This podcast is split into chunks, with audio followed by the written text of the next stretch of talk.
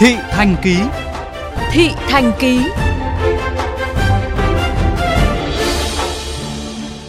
Thưa quý vị và các bạn, Hà Nội đang trong tiết thu, thời tiết khá mát mẻ, nên là phố đi bộ Hồ Gươm càng thu hút đông đảo người dân. Đặc biệt, những đêm có sự kiện âm nhạc lớn nơi đây thu hút hàng vạn người chen chân đến xem, khiến cho giao thông quanh khu vực này trở nên hỗn loạn và ùn tắc cục bộ. Cùng với đó, nhiều người vẫn vô tư chạy xe máy, xe đạp vào phố đi bộ, hàng rong nhếch nhác và lộn xộn khiến phố đi bộ đang dần mất điểm. Ghi nhận của phóng viên Hoàng Hà. Những ngày cuối tuần vừa qua, tại khu vực phố Hàng Khay Lê Thái Tổ có khá nhiều trẻ em vẫn vô tư đạp xe trong khu vực phố đi bộ. Đôi bạn thân Đức Tiến cho biết, cứ mỗi cuối tuần, hai bạn lại rủ nhau đạp xe sang phố đi bộ. Con có biết là trong này không được phép đi xe đạp không?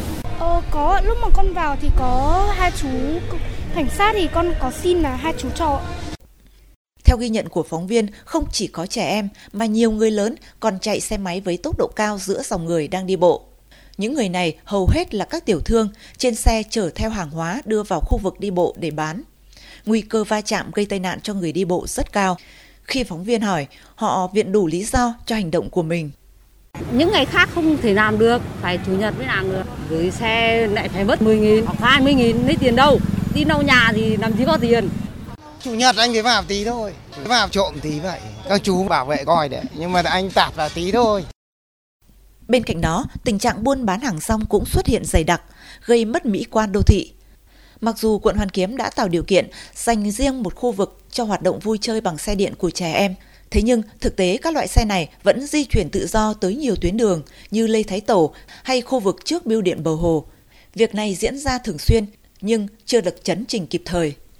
Lý giải vấn đề này, ông Nguyễn Quốc Hoàn, Phó Chủ tịch Ủy ban Nhân dân quận Hoàn Kiếm cho biết, công tác đảm bảo an ninh trật tự trong không gian đi bộ xung quanh Hồ Hoàn Kiếm hiện nay đang giao cho công an các phường quản lý, mỗi tuần xử phạt hàng chục trường hợp vi phạm.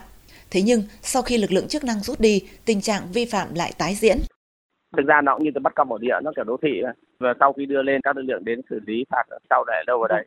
Cái tuần nào cũng phải xử lý nhất vài vài chục vụ. Nhưng mà cái mức phạt nó cũng không nhiều. Có những hàng rong có 200, phạt cao nhất là một triệu về đô thị vận dụng được. Xe máy nó cũng khoảng triệu. Ông Hoàn cũng cho biết không gian phố đi bộ Hoàn Kiếm khá chật hẹp, khi có một lượng lớn người đổ về trong cùng một thời điểm sẽ khó tránh khỏi ùn tắc.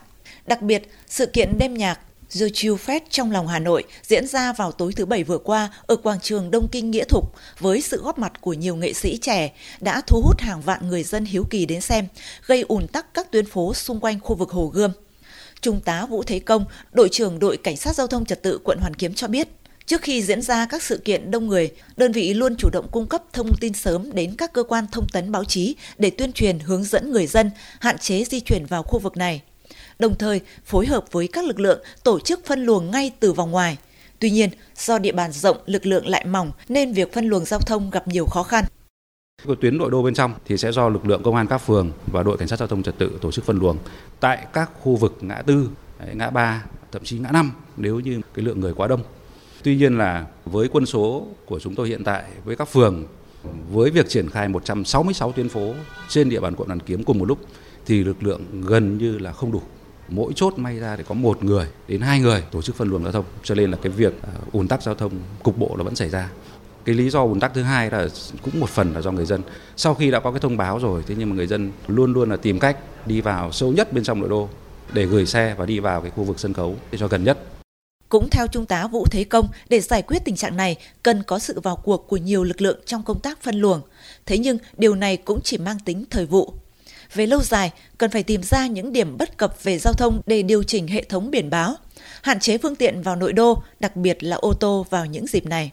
Nghiên cứu sắp xếp các bãi trông giữ xe phù hợp, không quá gần khu vực Hồ Gươm sẽ giảm ùn tắc và xung đột về giao thông.